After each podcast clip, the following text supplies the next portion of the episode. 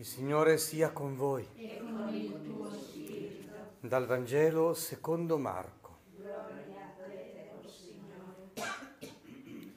In quel tempo Gesù e i suoi discepoli attraversavano la Galilea, ma egli non voleva che alcuno lo sapesse.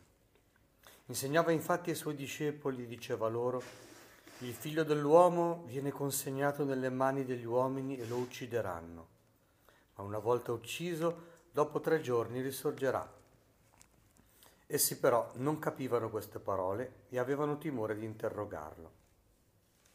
Giunsero a Cafarnao. Quando fu in casa chiese loro di che cosa stavate discutendo per la strada ed essi tacevano. Per la strada infatti avevano discusso tra loro chi fosse più grande.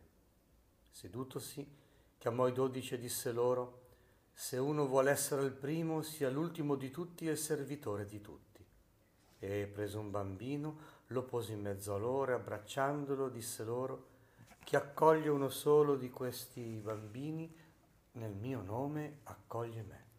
E chi accoglie me non accoglie me, ma colui che mi ha mandato. Parola del Signore. Lode a te, o Cristo.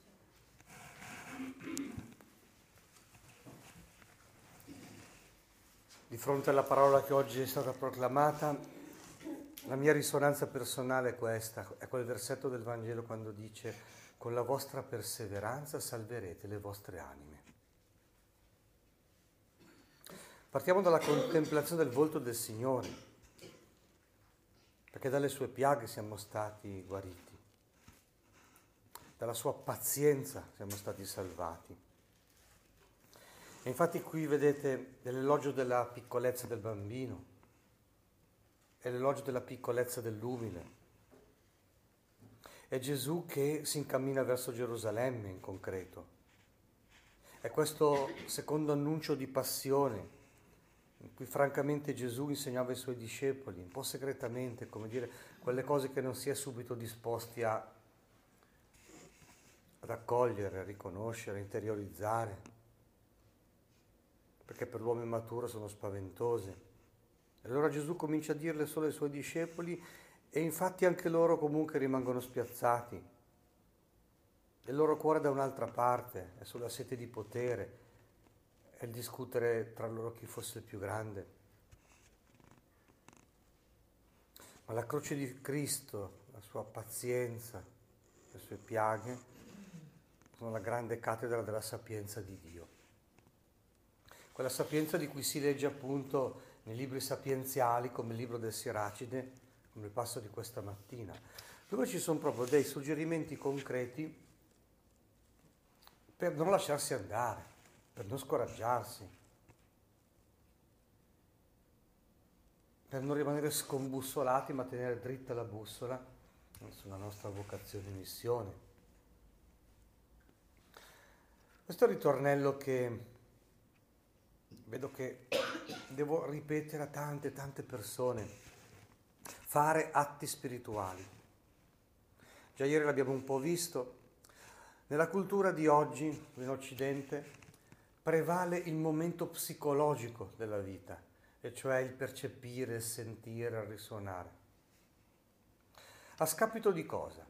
A scapito per esempio del momento cosmico della vita, cioè sentire che la nostra vita è inquadrata dentro un ordine delle cose, che è riconoscibile, che è affidabile, che ci permette di non andare in panico. E poi a scapito di cosa? A scapito del momento etico e religioso. Il momento etico è quando non si hanno fugaci pensieri, ma quando l'intelligenza prudentemente valuta, la volontà interiormente decide e poi si muove all'azione. fa un progetto e lo porta avanti con perseveranza. Con la vostra perseveranza salverete le vostre anime. Questo vuol dire fare atti interiori. Comunemente la gente pensa che l'atto sia qualcosa di fisico, invece gli atti interiori sono quelli più umani, perché sono quelli dove si prende un orientamento. Ecco perché Gesù dice in bene e in male, in bene perché appunto poi noi si trasforma il mondo. si portano avanti progetti, si esegue una missione. Il male perché comunque le azioni malvagie nascono dal cuore dell'uomo, vedi? Da delle delibere interiori. Quindi fare atti spirituali è possibile. Molta gente rimane disperata e dice, ma come faccio, come faccio, non me la sento. Prendere questa responsabilità, rinunciare a questa cosa, a questa persona, come si fa? Cioè, si fa facendo atti interiori, prendendo vicinanze, prendendo distanze, con la risolutezza, con l'affidamento, con la confidenza. E allora qui la, eh, la pagina del libro del Siracide è veramente eh, buona per noi. Resta saldo nella giustizia e nel timore, vedi, resta saldo, cioè fai questo atto interiore. Immagina, usa anche l'immaginazione. Resta saldo vuol dire mettiti sulla roccia, sul pavimento che tiene, hm? della giustizia e del timore. Preparati alla tentazione, mettila in conto. Il demonio non smette mai di lavorare, come leone ruggente va in cerca di chi divorare. Abbi un cuore retto e sii costante. Ecco, la rettitudine del cuore è la costanza delle azioni. Tendi l'orecchio, accogli parole sagge, rimani sempre alla scuola della parola. Non ti smarrire nel tempo della prova, non ti smarrire, cioè è in nostro potere non smarrirci. Certo, sempre sostenuto dalla grazia di Dio, che però puoi sempre invocare.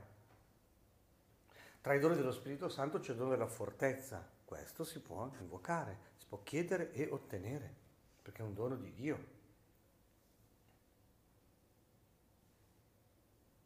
Accetta quanto ti capita, ecco, l'imitazione del Signore, e sii paziente nelle vicende dolorose.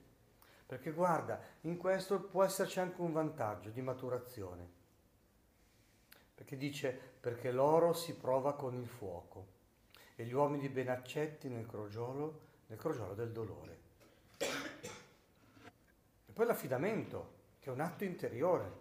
Non vedi subito eh, concreto di quell'affidamento, il risultato di quell'affidamento, ma confida in questo, affidati a Lui ed Egli ti aiuterà. Raddrizza le tue vie, ecco il nostro potere, eh, vedere, accorgerci che camminiamo storti e raddrizzare un pochino.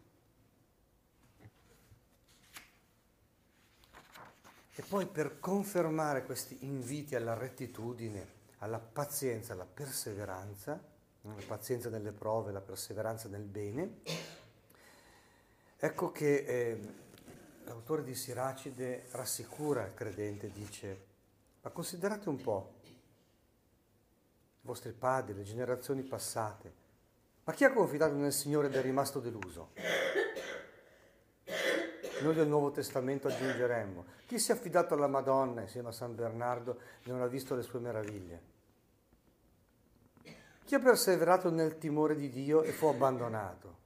Nessuno, ecco, sono domande retoriche. Chi lo ha invocato e da lui è stato trascurato? Ecco. Nella pazienza, nella perseveranza di Gesù noi vediamo la fedeltà di Dio al suo amore per noi e quindi anche noi possiamo prendere, riprendere i nostri propositi, rinnovare i nostri atti interiori di fede, di fiducia, di speranza, i nostri propositi di carità, di vita buona, di ordine, di lotta contro ogni disordine, di vittoria su tutte le tentazioni, eh? possiamo rinnovare sapendo che verranno sostenuti, accompagnati, guidati e portati a compimento. Grazie Gesù per la tua fedeltà, aiutaci a essere fedeli anche noi, nel tuo nome.